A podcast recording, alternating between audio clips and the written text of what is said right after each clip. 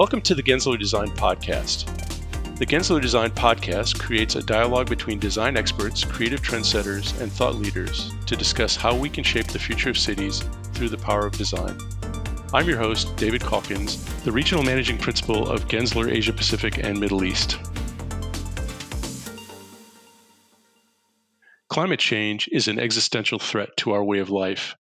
There have been several recent extreme climate events, such as last year's bushfires and this year's flooding in Australia, the current record high temperatures of more than 40 degrees centigrade recorded since March in India's western state of Maharashtra that led to at least 25 deaths from heat stroke. These occurrences and others underscored the urgent need to reduce greenhouse gas emissions. Scientists say climate change in the form of extreme heat will affect more than a billion people in South Asia in the coming months. The race to net zero carbon emissions is on, but countries around the world need to pick up the pace. Since the built environment is responsible for an estimated 40% of global carbon emissions, it's vital for the building design and construction sector to do its part to limit global warming.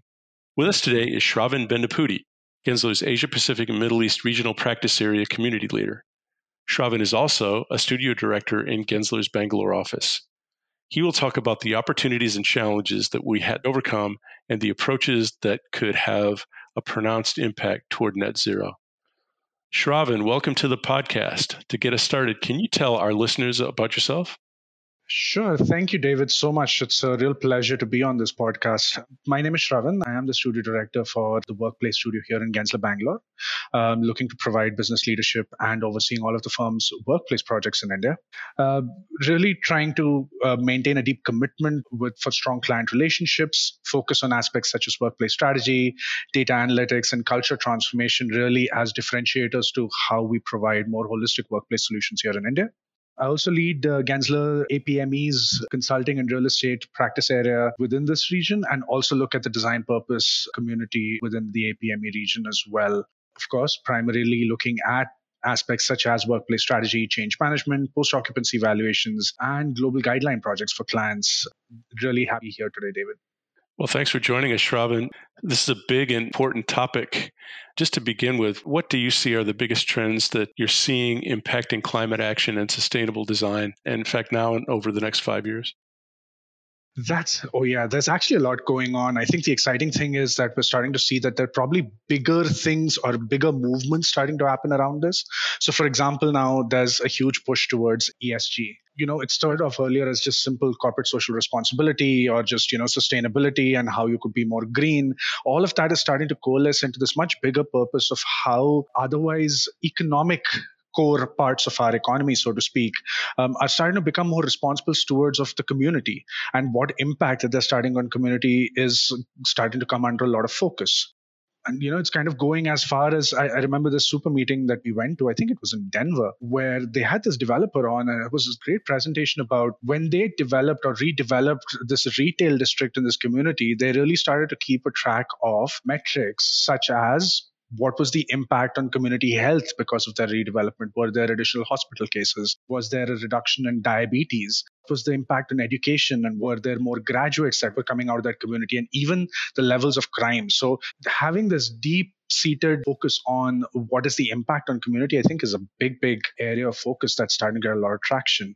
Another thing, I guess, is really around electric transportation. Uh, that's a really big one. I know for a lot of car lovers, I'm a big car lover. We were kind of like, oh no, the fun from cars is going to get taken away because of the coming in of electric vehicles.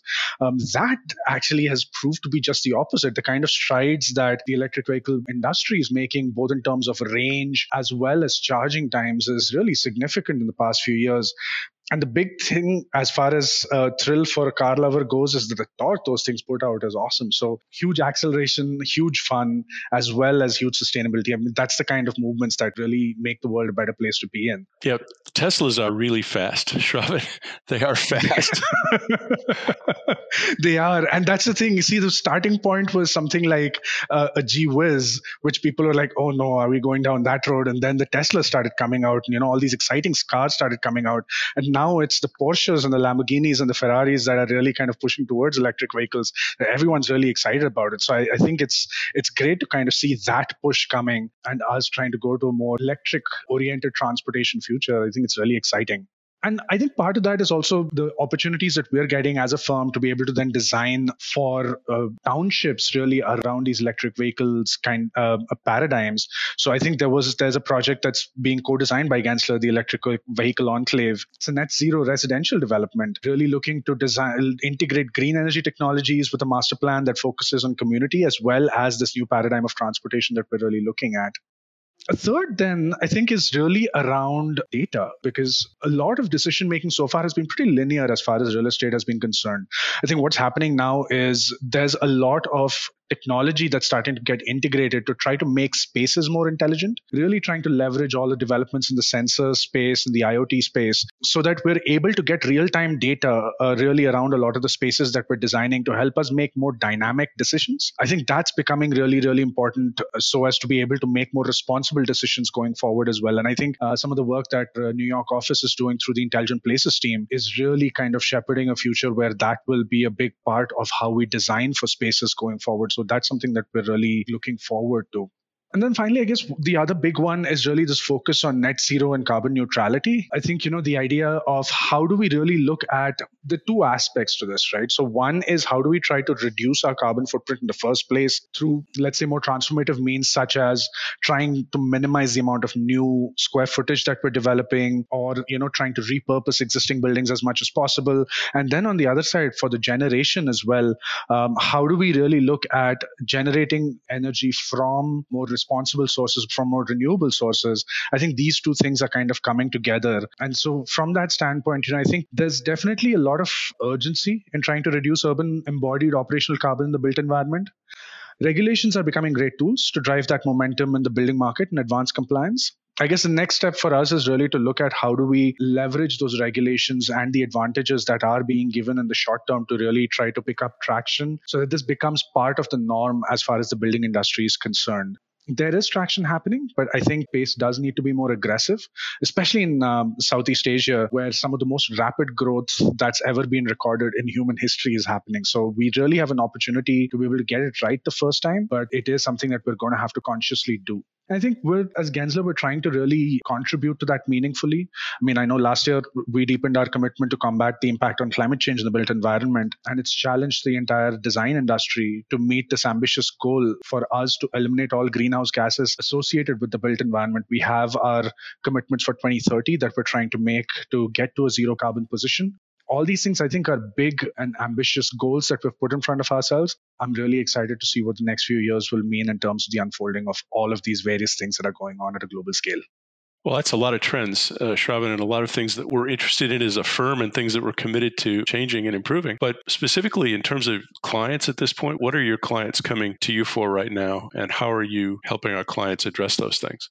So I think one challenge we often run into with clients is really aligning them around a shared understanding. Because I think intention wise, everyone is kind of saying that, say, they want to be able to make a more positive climate impact. They do want to be more sustainable. They want to try to be net zero if possible. I think these are a lot of times terms and really trying to understand what that means for each of our clients at a tactical ground level for decision making in terms of performance, in terms of outcomes, metrics. I think that is is one important thing that we are trying to address with our clients. And there's a lot of conversation that we need to have around that.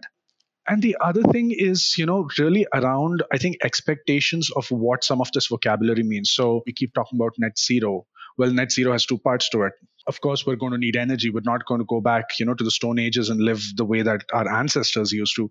But how can we reduce and become more efficient about the energy we use as well as start making more active investments into generating energy through sustainable sources? I think that is going to be a very very big focus area for in terms of working through with our clients we're also seeing a lot of these clients kind of make big commitments, say carbon zero by 2030, 2040, 2050. I mean, there are different ways or different commitments that clients at different scales are really trying to make.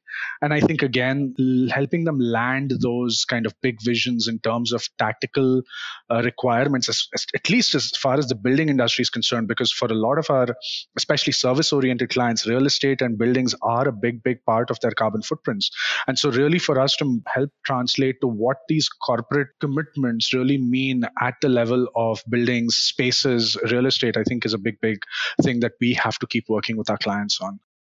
it, it's a big challenge for us, isn't it? We make grand commitments, but then really getting down to the nitty gritty, the details of how we implement those commitments, that's the challenge. And that's what we're working with. Yeah. So I came to visit you in Bangalore a couple weeks ago, and it's uh, easy to see that you know India is currently one of the fastest growing economies in the world, driven by a boom in personal technology, uh, a lot of tech there, and unprecedented creation of wealth that's going on. Is there a new template for development that India might follow that's different than the one followed previously by the currently um, you know today's developed nations? Um, I'm asking because it seems that the US and the UK and Germany and other developed countries are looking for new and more sustainable patterns of growth that could impact the uh, environment less negatively. Yeah, that's actually the biggest challenge probably in front of us right now. Just trying to look at the scale of development that we have to have, and at the same time, trying to be responsible. So, there are a few things I think the good thing is, as far as um, the country is concerned, right up to, I'll say, beyond politics, as far as India is concerned, some things that whichever government comes in does tend to agree on is number one is, or we have very fundamental stakes that will come into play if climate change comes, you know, starts to become a reality more and more. So, for example, there are vast landmasses in uh, in India, especially in the eastern part of India, around West Bengal, Bangladesh, that area, that are very susceptible to rising sea levels, and there will be a great threat to livelihood in those uh, locations if the sea levels continue to rise over the next few decades. We still remain a largely agricultural, or not a largely, but a very large agricultural economy globally. So we're the second largest agri producer globally. Um, we have about double, or we contribute double than what the average contribution of an agri producer around the world contributes.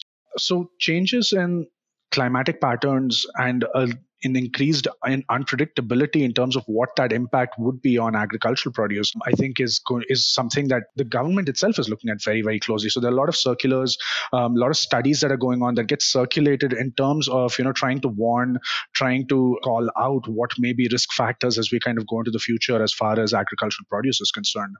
A third is natural disasters. Uh, we've had about a 52% increase in cyclones over the past four decades. And extreme rains that have caused, that floods have seen a threefold rise. I mean, with a nation that's really trying to elevate people out of poverty, natural disasters really start to play a big role in terms of undoing a lot of that progress. I And so we do have to be very careful around that. And India, I think, being a civilizational culture, an old culture, we have a, our way of life kind of revolves around the seasons, so to speak.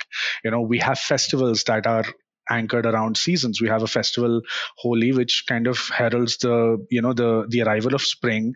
Um, we have harvest festivals that are celebrated in different parts of the country, and there is a lot of how we prepare our food, how we live our life day to day that really has to do with the seasons. And so any kind of changes in climate cycles, climatic cycles, seasonal cycles, weather patterns, all of that is going to have significant kind of impact in just the way we live our lives. So I think that's something that, at least in India, beyond politics, we do understand that there are all of these things. So I'll, you will see that there is broad consensus on these points, David, which is which is a good place to start from. We don't have people fighting each other from two sides of the aisle on this, but we do have a lot of work Given how high the stakes are, maybe a two part question for you. So, in your opinion, has India prioritized climate change in its development, uh, maybe to the extent that it might? And then, what are the key challenges that are impacting the way India is looking at sustainable development?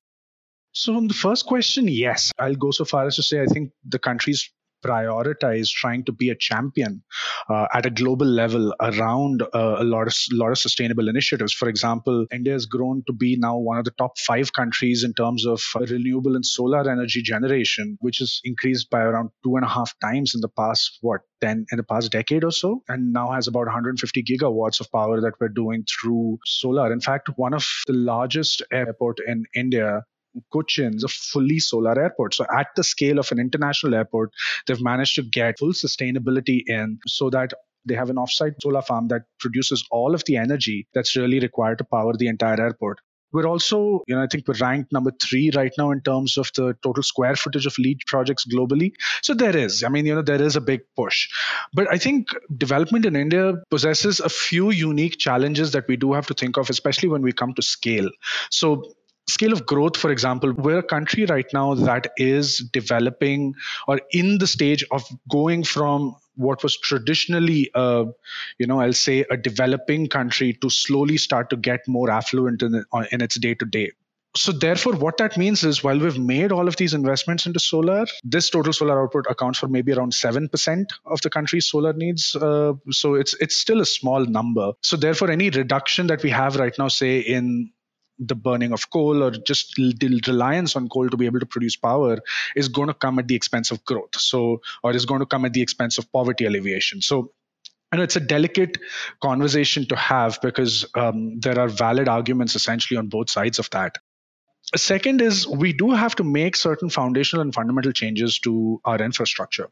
There is a big push right now in the Indian economy to really try to buy electric vehicles. Uh, but the study conducted essentially outlined that if the power that's using to charge these electric vehicles is generated from coal in the technologies that we have today in India, electric vehicles can end up producing greenhouse gases in excess of what a traditional petrol or a diesel car would does it doesn't mean we don't make the shift in mindset toward electric vehicles but we do have to fix our infrastructure so that you know our the power that we're using to charge those electric vehicles is also more sustainable.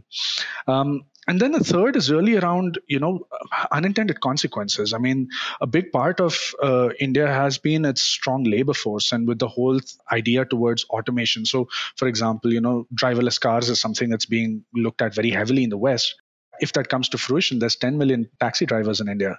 You know, suddenly the numbers of people that you're impacting and their livelihoods that you're impacting is huge at the scale of the country that we're looking at. None of this means that we don't drive towards the kind of future that we're all uh, aiming towards, but we also have to very squarely kind of look at what are the challenges that we will have to overcome as well. I think that that will be very very critical uh, when we're looking at this growth story. So, Shravan, in terms of project types, in the Indian economy, where are we seeing the most um, sustainable development happening? So there are a few sectors in which this is happening. Now, I'll kind of underscore this idea of sustainable development in India with the idea that India's never really been, especially in you know post post colonial, post independence, um, India's never been a land of plenty. I mean, we've never come from this idea of we have a lot of everything, and so we have to try to optimize on how we use things. Judicious use of resources and reuse is something that's really ingrained deeply into the culture for Indians. So you know these kind of things do come quite naturally in terms of as we're starting to see things and you know see things develop in addition, I think the bigger move that's happening in the country as well, especially because of the geopolitical climate that we have now, to kind of enhance this idea of um, self reliance and the focus on local manufacture, I think these kind of principles kind of will probably lay the foundation for the kind of um, sustainable development that we're seeing happening. And the sectors actually in, you know there, there are many many sectors in which this is kind of happening. So one is of course commercial real estate. Um, we we remain a country that that has now probably uh, I think somewhere between 30 to 40 percent of our people are in the service industry. So it's a high service industry economy now. And what that means is commercial real estate development to support that service industry is a big, big part of it. Now, the big opportunity that we have in India, especially, is that you know we have our first kind of commercial real estate boom came around the late 90s to the turn of the century uh, in a lot of the tier one cities, uh, which if you kind of look at it from an age standpoint, today that building stock is looking to come around 20 to 25 years, um, where they've been designed for 50 years or so. And so the idea of being able to take this real estate and be able to reposition it, bring it back in a sense so that it can continue to be a responsible part of that community for the years going forward. I think this is a big, big sector. In fact, here in, in the Bangalore and Mumbai offices of, of Gensler, I think we've identified this as one of the things that we really want to try to focus on over the next 10 years or so. It is going to be a it is going to be a sector that's going to require a high level of specialization and we really want to try to be there. Shravan, talk about the benefits of that for a second, just from the standpoint of embodied carbon. Explain that concept a little bit. So basically, what that means is when we're looking at, so what is happening a lot of days nowadays is when a company comes in and says, okay, I want an office campus, um, and they would like to be able to develop their own kind of office campus, they're really looking at new developments, which of course means new construction. Um, in India, a lot of that construction happens with concrete. Uh, we still are a la- labor uh, inexpensive market. Um, a lot of that construction isn't steel yet, so it's all reinforced concrete. So there's so there's a lot of natural resources that get taken and a lot of carbon that gets emitted in the process of you know making of cement, making of you know extracting a lot of the aggregates, uh, extracting sand from riverbeds, uh, mixing all of that together, casting all of that in place. So there's all of this that happens versus what traditionally would happen is there would have been a building that's maybe 25 years old. It doesn't have, it doesn't bring in the kind of rents or the kind, doesn't have the kind of premium feel, say, a, a high end corporate would want from their campus but for us then to be able to go back that structure as per indian codes has been designed for at least 50 years so given that it's been designed to withstand be you know uh, be resilient for that long for us to be able to go back and repurpose the building just by maybe changing the facades out looking at the programming changes the changing the interior finishes out whereas maintaining the structure which is in perfect structural health make sure that we a take less resources from the overall environment and generate a lot less carbon um, in the process process. So I think you know from that standpoint, um, trying to revitalize some of these old building stock to be able to then be taken up by the kind of clients that would want to take um, new space up in India, I think that becomes a big, big opportunity for us to save on a lot of carbon. Another big area is, and this is probably equally exciting, is that there's a lot of development happening in tier two cities. Now, India have, having the number of cities that it does have has this first category of tier one cities, which is, you know, the usual suspects, the Delhi, the Mumbai, the Chennai, the, the Bangalore, uh, which have been all of the, uh, which has been a lot of where the development has really been focused um, from a commercial real estate standpoint. But then it's really getting into these tier two cities now, cities like Lucknow and Indore and Chandigarh and all of these places there is a dual phenomenon that's happening as far as developers from these locations are concerned. One is um, they come from a, a smaller scale, but B, the kind of people who are heralding these development companies in these are in these locations also tend to be quite a lot younger. So they have this fire, energy, and passion to really try to outdo their tier one counterparts and really want to be able to do things that are sustainable. And they do tend to be quite sophisticated, which is really uh, great to see as well. So our ability to kind of partner with them to be able to provide differentiated real estate product in the market that does do all of these things in a way that enhances their brand i think that's a that's a big area for us to look at as well and then there's a third, which really is I'll say it's a niche sector, but has huge impact, and that's really about heritage structure restoration. So, again, you know, the idea of experience and how do you create unique experiences, um, be it around culture, be it around travel and tourism today, uh, means that people are essentially looking at what were otherwise abandoned structures, structures that were not being used, that have some of the other historical or cultural value, really starting to be brought back, you know, in terms of um, and, and getting restored.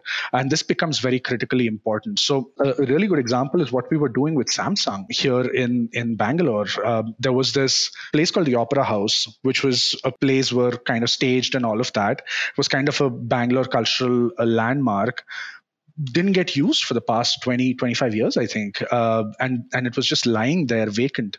Um, samsung decided to take it up for its retail store which is you know in, in traditional cultural senses is is not the best way for uh, heritage structures to be used always. But we really took that on, on as an opportunity restored the building back to what it you know the the kind of crown jewel within that street that it was it's i think it remains to date one of our most complimented projects. Uh, i've had bangaloreans tell me when i've told them that you know we've designed a samsung opera house. Um, they've literally said thank you for giving this back to the city. So it's it's really um, it, it's a really positive uh, you know thing that we're seeing in terms of opportunities of where we could have both sustainable and cultural impact that's a wonderful project, actually, for what it does to preserve that heritage structure, the sustainability aspect of it, the experience that provides inside, but also uh, what happens outside the building and sort of the urban plaza that was provided and so on. It really is a, uh, a wonderful complement to that area of the city. And so, along those lines, and, and along the lines of living in cities, um, have you seen a difference in the way that people are living in cities? It's so great to see that, you know, especially um, in the urban sphere where kind things were kind of going away from the natural ways that we were living in, say the villages, farmlands, all of that, slowly starting to come back. So, for example, huge uh, spurt in the field of managed suburban farming. So what they're doing is, or what a lot of people are doing is, you can lease or buy a plot of land outside of the city. It is managed for you. They'll kind of grow grow produce on it for you. Um, and then deliver the produce to you on the weekends. So you have a chance to be able to grow your own food, even if you are living within, say, the city parameters or city, uh, the city centers, so to speak, which don't allow you the land to be able to do that. Then there's a lot of cottage industries that are also kind of emerging around this. So, um, especially around a global lifestyle. So, wine, different kinds of breads like sourdoughs, focaccia, all kinds of cheeses, um, even kombucha industries, um, there's really this whole thing of how do we really start to make local what we enjoy from global. So rather than having, say, a mozzarella that's been imported all the way from Italy? Can we make great mozzarella here itself? Um, and so there's a lot of that that's happening. Um, there's a lot of drive that's happening around that. Now, one advantage or one opportunity that does kind of arise for us there is a lot of these places are starting to try to integrate experiences. So, for example, a local winery uh, or a local vineyard is trying to get the startings of a wine tour really integrated into their, um, in, you know, integrated into their manufacturing. And so, for us to be able to come in um, and really be able to, as you know, experts around what would make for great human experiences, for us to be able to come in and really inform these experiences as well in an economical way, so that people can come and connect to how their food is being made, how their drinks are being made um, and, and really, you know, kind of reinforce that connect back to nature. I think that's going to be a big, big thing um, that we're starting to see that we could really ride on the wave of.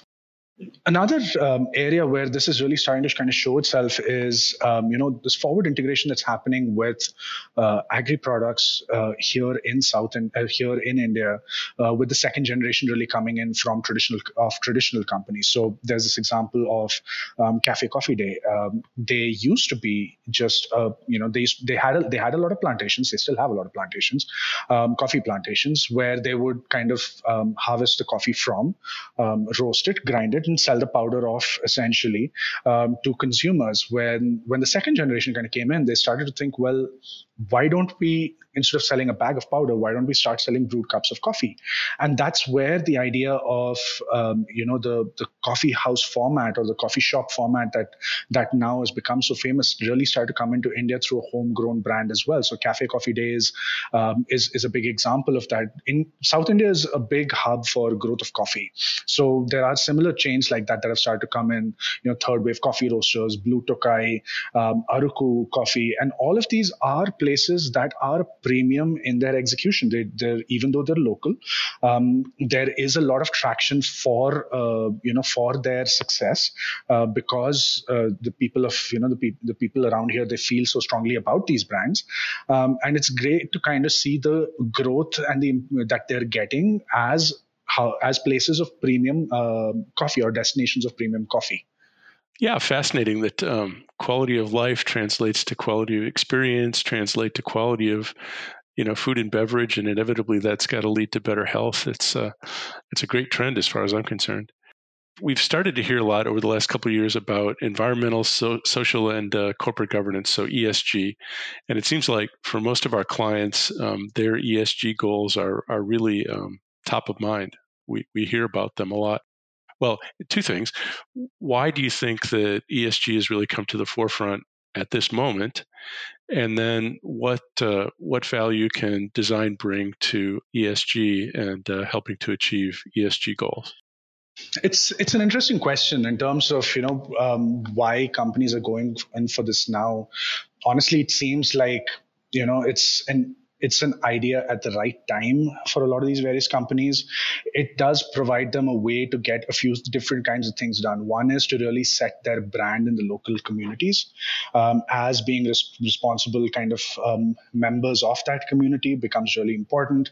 Um, is a great way to kind of show their goodwill gestures and their values to talent as well. What is happening in India, in a sense, is you do have, you know, earlier probably um, with with even the millennial generation or the early millennial generation, mid 80s, people who were born in the mid 80s or so, um, salary was a big driver. Um, pay was a big driver as to where you'd go and join. But now, especially with the the younger guys coming in, people born through the 90s or even the early 2000s, um, as they're starting to come into the workforce, value alignment is becoming a big thing for them. Making you know the kind of places that they want to go and work for should be the kind of places that whose values they support. And so esg also becomes a great way to be able to kind of demonstrate um, for these companies what their values are. So in that sense it's it's you know it's it's i think it's an idea that's come to fruition at the right time as far as this economy is concerned. It's a confluence of different things that have that have kind of brought it together um, as an as an idea whose time has come. Um, I think in terms of um, you know why, what they're trying to look at, or you know, in terms of uh, why is it so important? So why is it so important to them now? What can design really do to help that?